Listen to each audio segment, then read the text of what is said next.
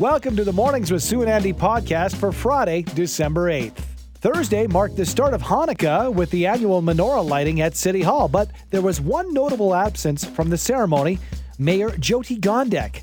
We catch up with the mayor to hear, in her own words, why she made the decision to not attend. Next, it's been another deadly year in the U.S. when it comes to gun violence. In fact, a mass shooting took place earlier this week, leaving three people dead and another injured on the University of Nevada campus. We get the latest on the shooting from Jennifer Johnson, Global News Washington correspondent. And finally, the glow of the season is upon us. If you're looking for some family friendly Christmas entertainment to get you in the holiday spirit, we've got you covered. We get details on this year's edition of the Glow YYC Light Festival on now at the Nutrien Event Center at Stampede Park. Last night, members of Calgary's Jewish community gathered at City Hall for the annual menorah lighting marking the beginning of Hanukkah. However, there was one notable absence at the ceremony Mayor Jyoti Gondek, who joins us now for her regular Friday chat. Good morning to you, Madam Mayor. Good morning, Andy. Well, let's address the elephant in the room. And I like this about you. You'll come in. You've been very open in sharing your time with us. Uh, so we ask you those questions. The elephant in the room, your decision to not attend the lighting of the menorah at City Hall last night. You attended last year. So can you explain your decision not to attend this year? I absolutely can. And I believe the most important thing we need to recognize right now is that uh, the Jewish community around the world is celebrating Hanukkah, which is a festival of light overcoming darkness. And last night, the event at City Hall went very well, and it was well attended, and community came together in love and prayer. My decision not to attend has nothing to do with turning my back on the Jewish community in Calgary. This is a community I've supported for a very long time in different ways. My decision was quite unfortunate, and it was uh, predicated on a poster that used the words support Israel. And it was incredibly jarring for other members of Calgary's uh, communities to see that. They felt that it was an event to support Israel's government. And unfortunately, context is lost in social media posts and posters.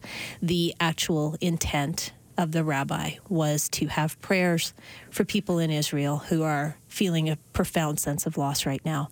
But you can't communicate that simply in social media posts. So the poster uh, was not able to be retracted.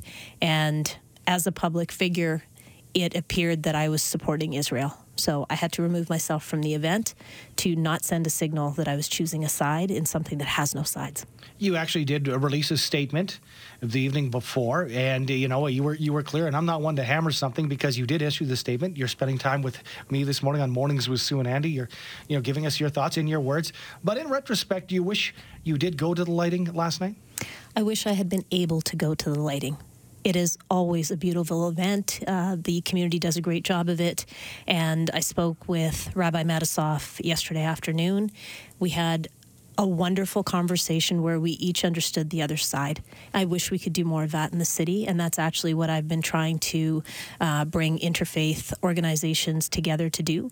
There's an event planned for next Monday, December the 11th, where there's many different communities coming together to have a broader conversation to actually understand each other's pain in this moment and to understand what we can do for each other and talk about how some terminology can be incredibly triggering.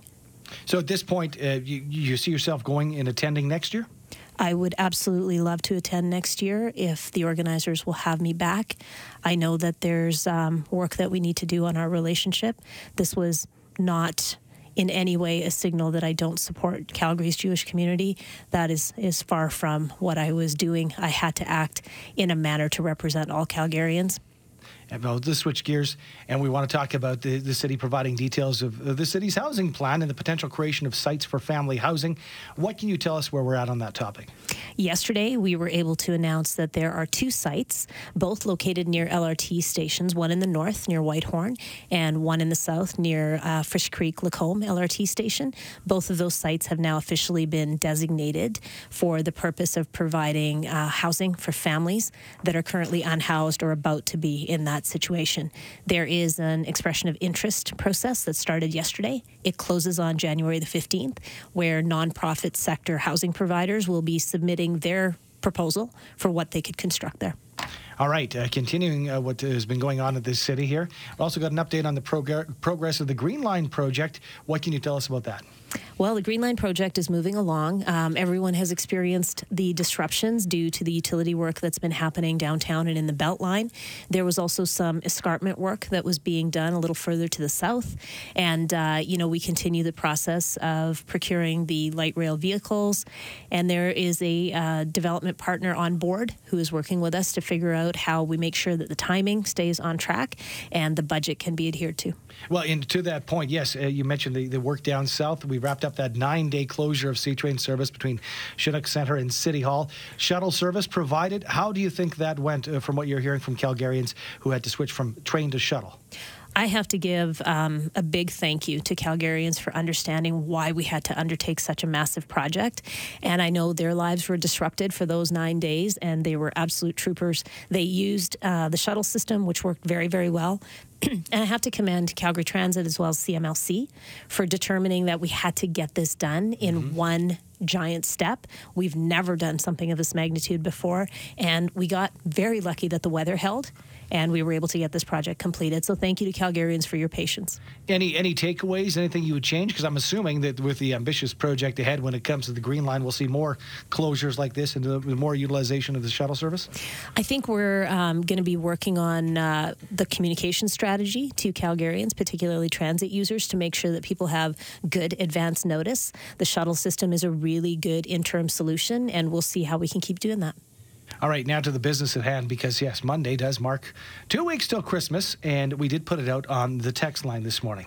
And I was, it, it kind of caught me by guard, uh, off guard, uh, Madam Mayor, in the sense that I thought, well, it's too early to talk Christmas movies. And then I realized two weeks, this might be the weekend or next weekend, to get on the couch and get the family together and watch a favorite Christmas movie. What is your favorite Christmas movie and why? It's got to be Christmas Vacation.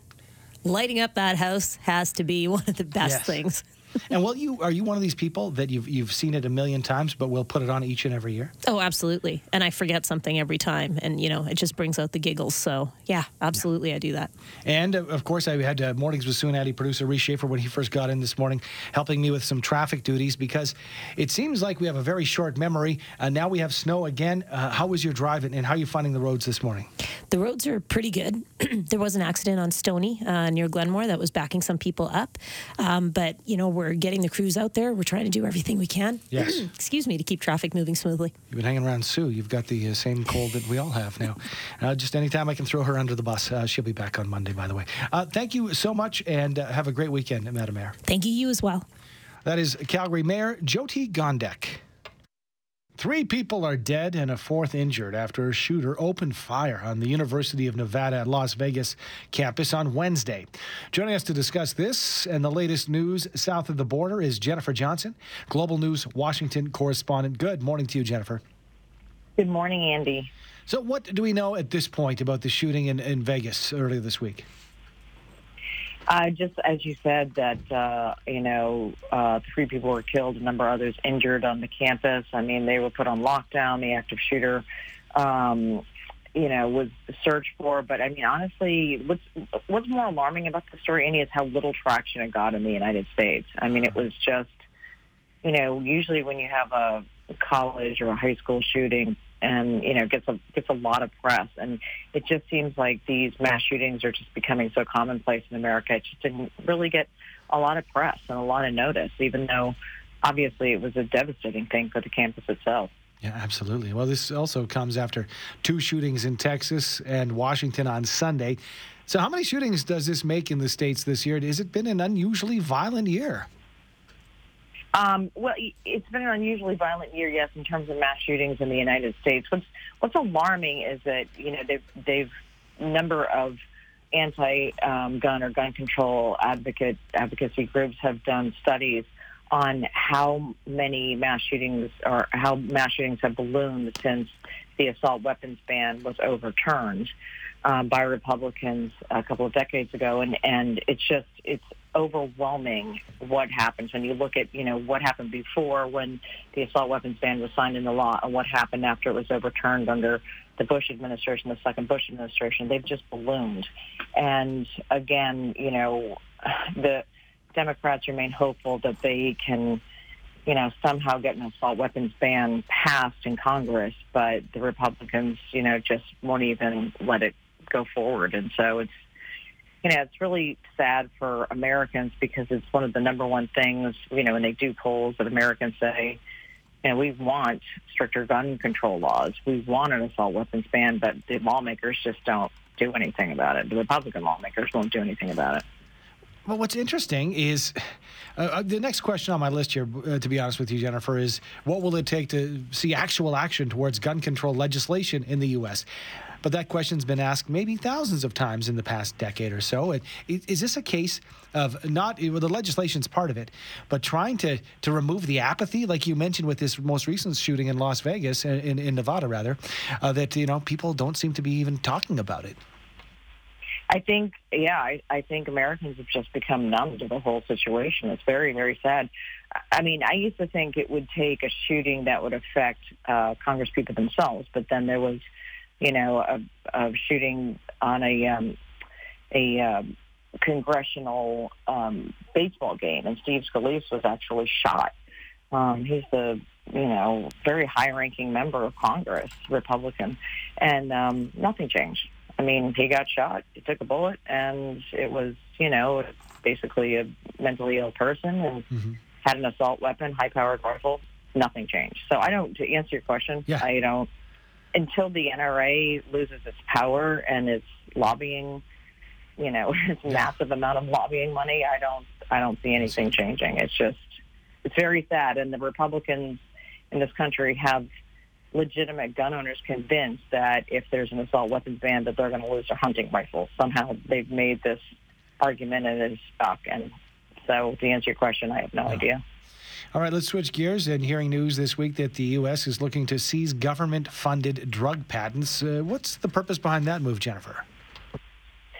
Government funded drug patents. Uh, you know what? I, I'm going to be perfectly honest with you, Andy. We've been covering um, everything from Israel to Hunter Biden. I mean, I really don't know. I have not covered that at all. Okay. So I'm sorry. well, on the headline, yeah, what they're talking about is if the price is deemed too high, the U.S. government is going to stop uh, step in. So I thought that was an interesting note. I know you're very busy. Uh, let me ask you this one then. Uh, Ex-U.S. Speaker Kevin McCarthy announced uh, this week plans to leave Congress. How will this shake up the political picture in the states? Is this a big deal?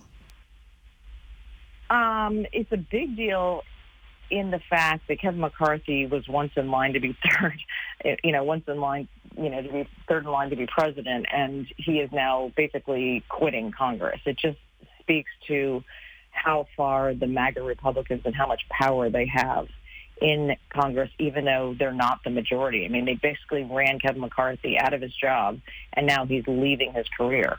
But this is, you know, another Republican House Speaker, Paul Ryan, did the same thing. He got fed up with the party and he quit politics.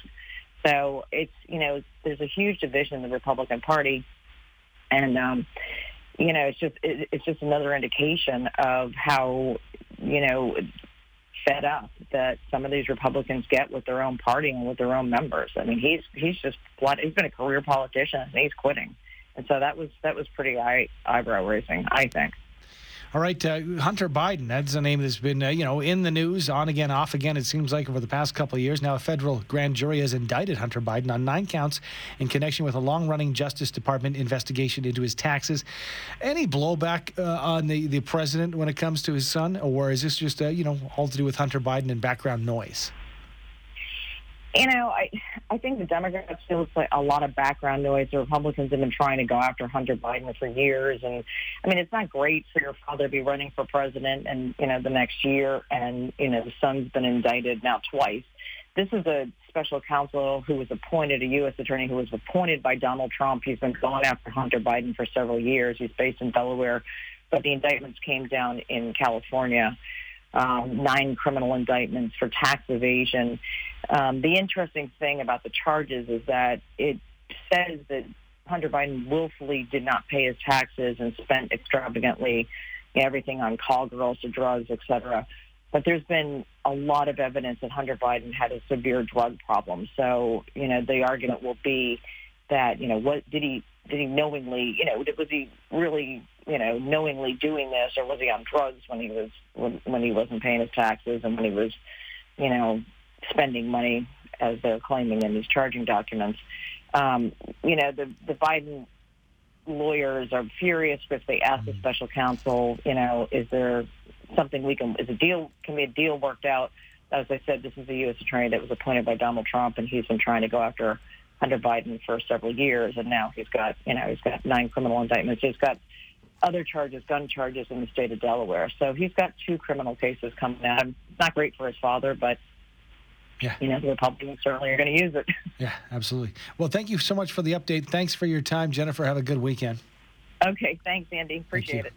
That's Jennifer Johnson, Global News Washington correspondent. Glow Calgary opens this weekend. It's a chance to get you and the family in the Christmas spirit with bright lights, music, and a very toasty, warm location. Joining us with all the details is Shannon Van Norman, owner of Glow Alberta. Good morning to you, Shannon. Good morning. Thank you for having me. Thank you for being with us here this morning. And uh, yeah, we can use anything to get us into that spirit. We like to get out. For those who are unfamiliar, what is Glow Calgary? Well, Glow Calgary is a lot of things, actually. It is a massive Christmas festival that is full of incredible, beautiful lights for all ages. And um, everybody can come to Glow and have a wonderful time. And every year we bring a new theme. So this year's theme is Santa's Sleigh Adventure. Okay, so what's that going to look like if it's Santa's Sleigh Adventure? Well, Santa has crashed his sleigh. What? And his, yeah, I know, right? And his gear have scattered. And your job is to come in and find his gear that are hidden within the lights. And you're going to see all kinds of means of transportation that the elves are trying to you know, um, basically get the presents out to everybody. So we've got ships, we've got airplanes, we've got parachutes, and all kinds of other things. I believe it kicked off last night, goes right through to the 31st. What are the ages that you're uh, thinking should come down, Shannon? Glow is amazing for all ages, and we have lots of interactive activities for children and and adults um, including our new LED dance floor. Ooh. And we also have some live mermaids at the show. And of course, for those folks who are, you know, like to take in Christmas lights, you normally think about grabbing the warmest coat you have, maybe some of those heated mitts. Not the case when it comes to glow. Tell us about that. Yes, we're all indoors the entire show, all 90,000 square feet. wow. Incredible. You get a lot of comments on that? Yeah, people love to get out of the the cold. I mean, this year we haven't experienced the cold yet, but yeah. uh, it'll come, I'm sure. All right, now let's talk about the charity component. I understand uh, you uh, like to give back as well. Yes, we love the communities that you know we, we, we come into and, and we live in. So we want to give back, and by doing that, we've donated our our co-check space to different charities like Kids Up Front and Stars and Ronald McDonald House. And then we also have another opportunity where people can donate, um, you know, if they decide to donate uh, in our Santa box over by Santa Claus photos, and that money goes to charities as well.